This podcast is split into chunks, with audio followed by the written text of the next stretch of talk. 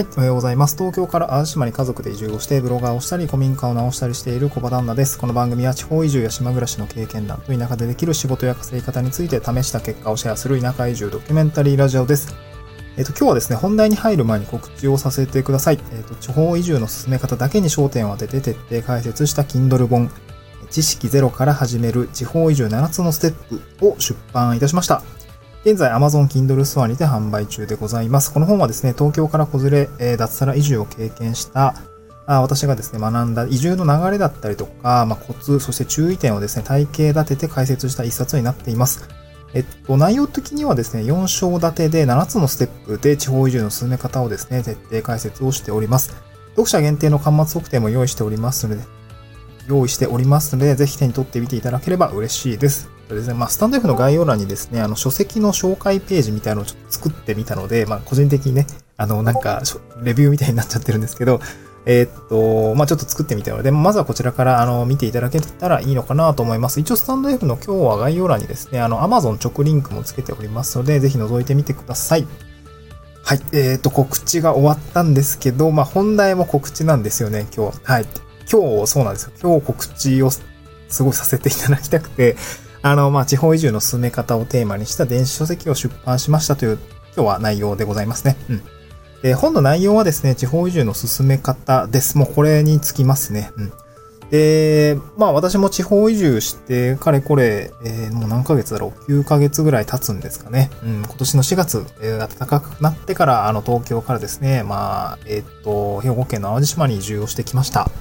えーいろいろ移住に至るまでの経緯っていうのはこれまでラジオですごいたくさん話してきたり、あとまあブログで書いていたりはするんですけど、まあ結構大変だったんですよね。この地方移住をしてくるにあたっては、えーいろいろ葛藤があったりとか、うん、悩みがあったりとか、先行きの見えない不安みたいのがありました。で、そういうのを乗り越えて、まあ決意をしたんですけども、決意してからがまた大変だったんですよね。こう、たくさん、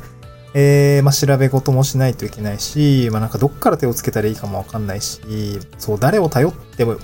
いいかもわかんないんですよね。その、全く縁もゆかりもない、まあ、旅行に来たぐらいだったんですよね。このわた、あ私は、この兵庫県とか、あと淡路島とかですね。本当に、そんなレベルだったんですけど、まあ、気候とか、えー、なんて言うんでしょう。うん、島の感じとか、なんかすごいいいなと思っていて、えーなんかここに移住してみたいなと思って、じゃあどうやったらこう、そういう移住した後の生活に近づけるかなっていうところですね。まあ常に考えながら、まあちょっと仕事もやりながら、や東京でね、えーガリガリシステムを開発している中ではあったんですけど、えーちょっとちょっとずつ進めていったっていう感じですね。まあその結果、1年後には移住ができているっていう状況だったんですよね。うん。で、まあいろいろ地方移住を進めるにあたっては、なんだろう、移住相談をまあ繰り返しやったりとか、まあなんかそれはオンラインでやったりとか、あとまあ現地の確認とか、もう何回か、あの、まあ実際に旅行に行ってみたりとかね、そういうことをしてみたりとか、あとは自治体の方に、こう、なんだろうな、連絡をして、まあ、なんだろうな、こういう人と話がしてみたいですみたいな、そういう、なんかことをやったりとか、なんかいろいろ手探りながらやっていったんですよね。うん。まあでもや、その、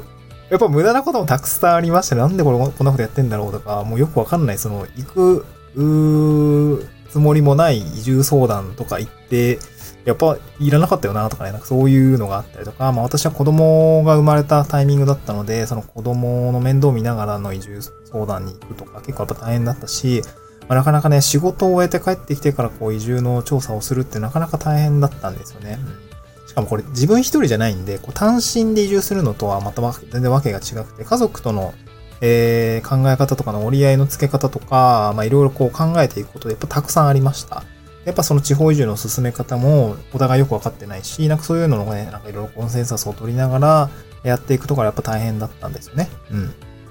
で、まあ結果的にその移住ができるぞってなったと、なった後からもめちゃくちゃ大変だったんですけど、その各種手続きですよね。そう、私の場合は子連れ移住で、その保育園とか、その、なんだろうな、えっとね、じ、えっと、児童手当の手続きとか、それに関する書類の手配とか、えー、また、あれですかね、会社も辞めているので、えーっと、社会保険の切り替えだとか、まあ、この辺が一番やっぱ大変で、結構漏らしがあったりとか、で、私は自家用車も持っていたので、車とのお引っ越しみたいなのもま初めてなわけですよ。そう、東京で車買ってからだったんで、いや、なんかやったことないことばかりで、もうすごく手探りの状態でした。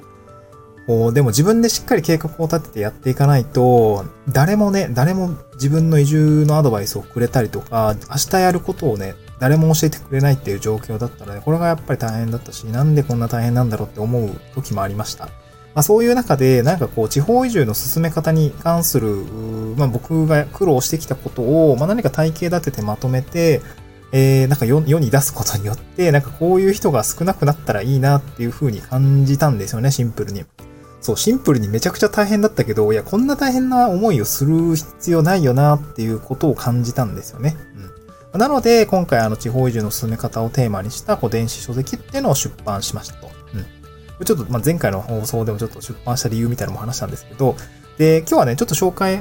え本の紹介の内容に、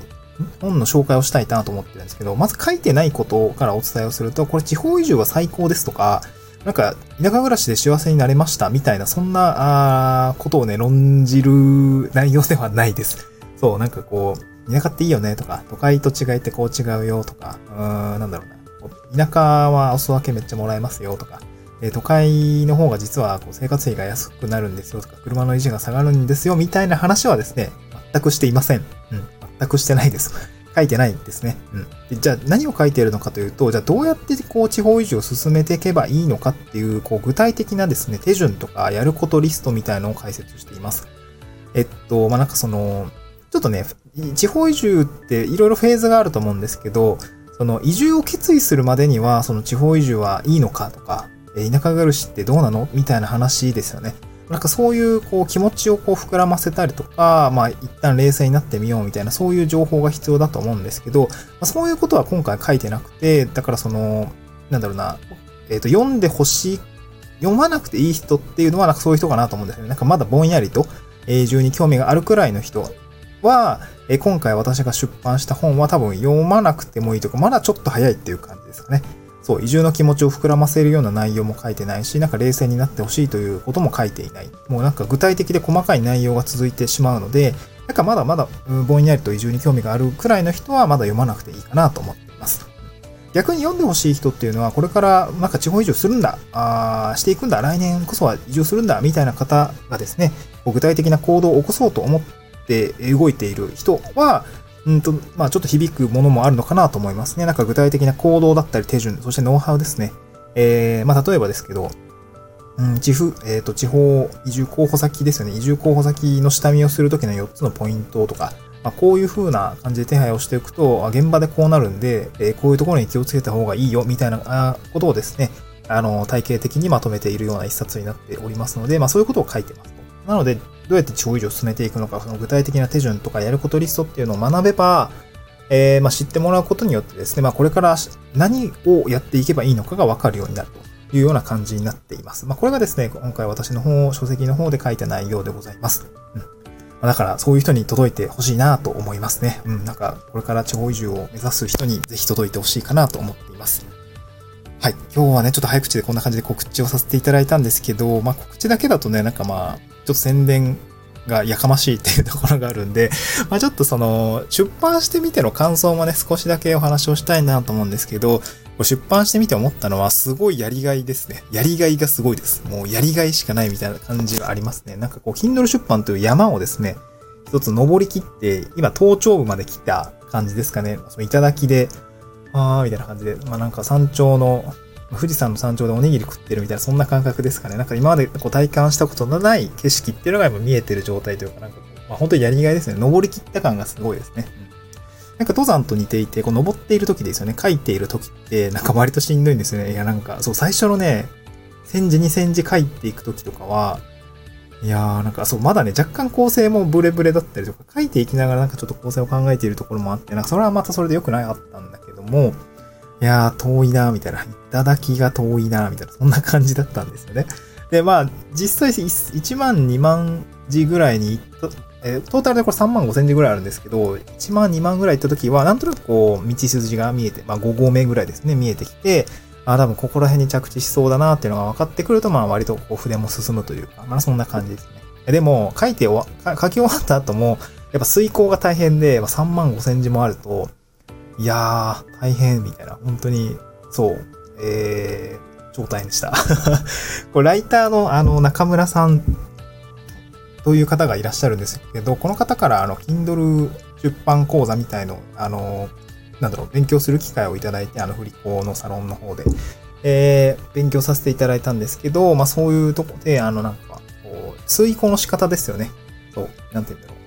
例えば、パソコンの画面でまず遂行して、スマホの画面でも遂行して、で、最後、こう、音声読み上げ機能でも遂行していくみたいな、こう、やり方がやるといいですよ、みたいな、こう、アドバイスをいただいて、あ、なるほど、なるほど。確かに、なんか自分もシステムエンジニアの時に、こう、設計書をレビューするときって、パソコンの画面だと見つからないものも、紙で印刷をするとなんか見つかるとか、なんかそういう感覚があったので、あ、なるほど。プロのライターさんはそうやってレビューをしているんだなっていうところがね、なんかやっぱ、改めて、えー、すごいなと思って、私も今回そういうふうに、えー、1週、2週、3週ぐらいですかね、音声読み上げの機能も使いながら、えー、レビューをしていくようにしましたが、まあ、多分まだね、拙い内容だと思うんですよね、文章的にもね。ブログは書いているけども、うん、なんかね、 PREP 法を、あの、なんだっけ、主張、理由、具体例、結論ですかね。あ？結論、理由、具体例、結論。この PREP 法を使いながら、えー、意識をして書いていたんですけれども、やっぱりこう、まあ、最終的に推敲チェックツールみたいのが、あ、推敲じゃない、校閲とかの機能では、なんか語尾の連続だったりとか、あと、なんか句読点の位置がなんか明らかに不自然だったりとか、なんかデスマスの、そのまあ語尾の連続か、とか、あと何ですかね、あ、レル、ラレルとか、あと、何々足り、何々足り、複数の使い方みたいな。でもその本当基本的、基本的なこう言葉遣いがですね、やっぱり抜けているところがあったりとかして、やっぱまだまだ文章を書くの下手くそなんだなというふうに感じましたね。まあ、こうやってなんか練習をしていくことが、まあ、今後も自分のこう、ライティングというかスキルアップにつながっていくんだなというところは、なんとなく感じたので、まあ、またね、この Kindle 出版一冊を終えたんですけどもま、やっぱり、ちょっとね、もともとの構想的にはこう、書きたいことが4分の1ぐらいしか書けてなくて、そう、書きたい内容も1冊か2冊ぐらいにはまとめられるかなと思っていて、まあ関連してる内容なので、まあね、なんかシリーズものとして、あの、出したいなと思うんですけど、まあまたね、来年にも1本、えー、出版したいなと思っている次第でございます。はい。まあそんな感じですね。Kindle 本を出版してみての感想をまたね、あのー、具体的にまた別撮りしてコンテンツにしていきたいなと思うんですけれども、はい、今日はこんなところにしたいなと思います。えー、っとですね、最後の告知になるんですけど、あの、今日出版した、まあ、昨日の夜だかな？昨日の夜出版状態、出版できる状態に一応ね、夜中になって、で、無料キャンペーンの設定をしてみたんですけど、これですね、あの、本日17時ですね、えー、2021年の12月26日の17時から、えー、多分、なるはずなんですよね、その。Kindle の無料キャンペーンって、その、米国の PST でしたっけ？あの、米国時間の0時から始まって23時59分なんですけど、実際17時間ぐらいあるんで、まあ、始まりが夕方17時で、終わるのがですね、大晦日の確か4時59分ですかね。まあちょうど年末年始で多分、まあ移動したりとか、なんか暇だったりとか、なんかそういうなんか本を読む機会がちょうど、なんかそこに当てられるかなと思って、まあたまたまそうなったんですけど、なんかね、ぜひ読んで、あの、欲しいかなと思います。なこう、僕も年末年始、もうほんと2年前か。2年前のこう年末の時期に来年こそは地方移住したいなと思っていたので、まそこでね、情報収集をしていくっていうこともやり出したんですけれども、まあ、まさにね、この自分2年前の自分がこういう本があったら多分、しっかり読み込んでいたんだろうなと思って、こう2年前の自分にこうプレゼントするような気持ちで、えー、Kindle 本を出版して、そして無料キャンペーンを打っていくというような感じですかね。はい。あのー、まあ、これからね、地方移住をされる方にぜひ届いたらいいなと思っております。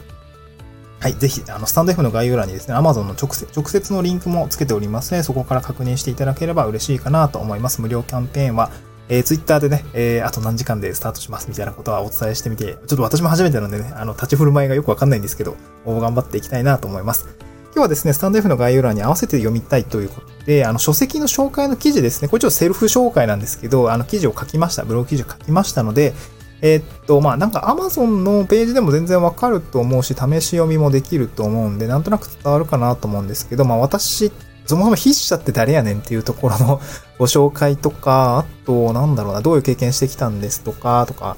まあ、あとなんか、少しね、抜粋をして、こここういうポイントを書いてるんですっていうのは、ちょっと Amazon の画面からだと伝わらないんですけど、えー、ブログ記事の方では補足して追加を、あの、追記しておりますので、まあ、もしね、あの、より書籍の内容が知りたいという方は、こちらのブログ記事から読ん、あの、